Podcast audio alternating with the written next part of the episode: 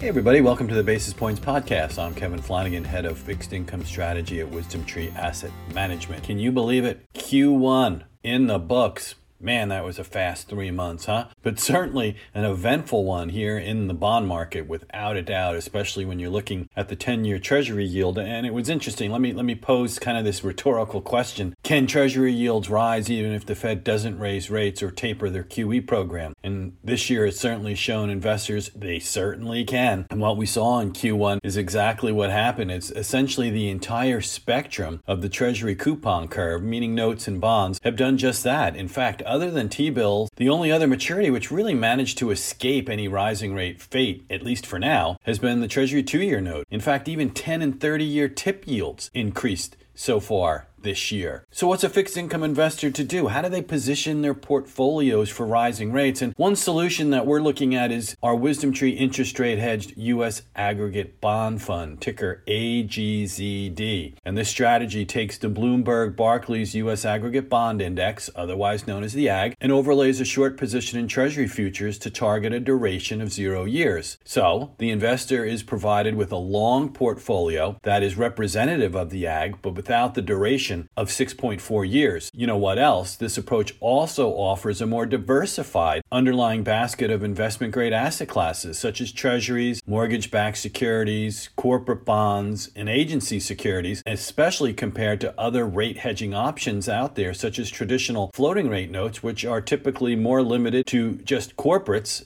and a concentration in the financial sector. And one other aspect I wanted to bring to your attention and how has AGZD fared over the last two significant rising rate periods? The first one being July of 2016 to November 2018 and the other this year. And why were those two chosen? Well, because the interest rate move in the 10-year treasury yield was in excess of 100 basis points. And in both instances, AGZD registered positive readings while the AG was producing some rather visible negative performance. So obviously, total return differentials were quite heavily weighted more towards using the ag zero duration strategy that we're talking about here. So, why now? You know, some readers may ask the question, why should I rate hedge now after treasury yields have risen so much? And in our opinion, the run up in rates is not over. You know, at the March FOMC meeting a couple of weeks ago, the Fed's median economic projections revealed a setting where inflation is going to be either at or above their 2% target, while the unemployment rate is expected to drop to 4.5% this year, 3.9% next, and 3.5% in 2023. But on the other side,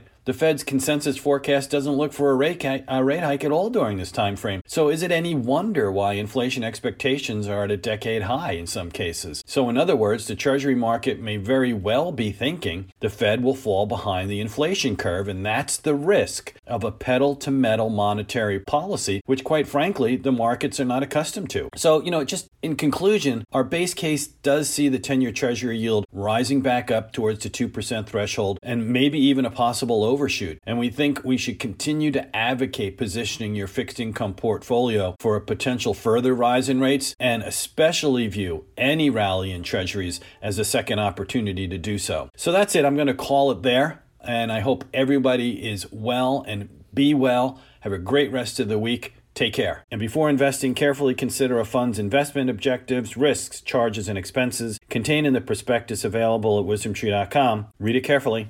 Income investments are subject to interest rate risk. Their value will normally decline as interest rates rise. The fund seeks to mitigate interest rate risk by taking short positions in U.S. Treasuries or futures providing exposure to U.S. Treasuries, but there is no guarantee this will be achieved. WisdomTree funds are distributed by Foreside Fund Services, LLC, in the U.S. only.